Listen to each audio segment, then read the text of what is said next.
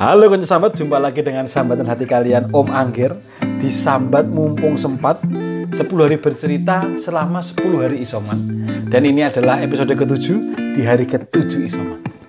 Dan di episode kali ini Om Anggir kepengen cerita soal anosmia. Oke kunci sambat, apakah Om Anggir merasakan anosmia saat Om Anggir uh, isoman Uh, aku nggak yakin pasti ya, tapi yang jelas aku lupa pada hari keberapa itu aku merasa mencicipi makanan gitu seperti nggak ada rasanya. Kalaupun ada rasanya, rasanya sangat tipis sekali gitu. Panik bos, aku waktu itu panik bilang sama istri, wah aku anosmia nih, aku nggak bisa merasakan makanan nih. Kebetulan waktu itu di rumah ada soto, ada bakso, ada rujak serut, ada beberapa makanan dan minuman gitulah.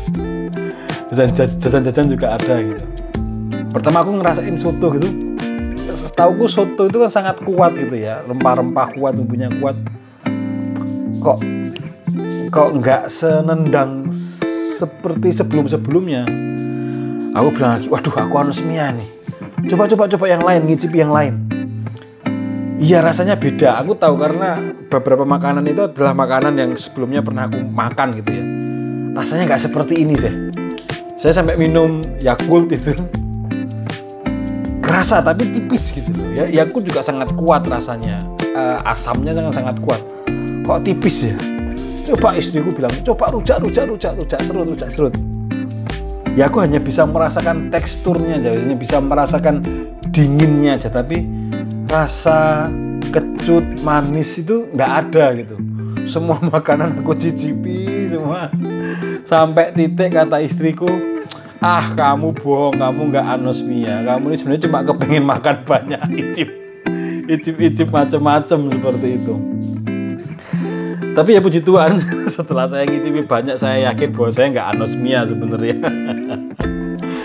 Saya hanya ya cuma ngerasa anosmia tapi tipis gitu. Dan itu hanya berlangsung hanya nggak sampai sehari lah. Puji Tuhan nggak sampai sehari. Jadi buat kalian yang covid eh, alasan anosmia adalah alasan yang tepat kalau kamu kepengen makan banyak. Ngomong aja kepengen icip-icip karena aku anosmia. Seperti itu. Oke itu aja cerita Om Angger di Sambat Mumpung Sempat. 10 hari bercerita selama 10 hari isoman di hari ke-7 sudah seminggu Om Angger isoman. Doakan semoga semuanya baik-baik saja di hari ke-10 langsung negatif. Om Angger pamit. Dadah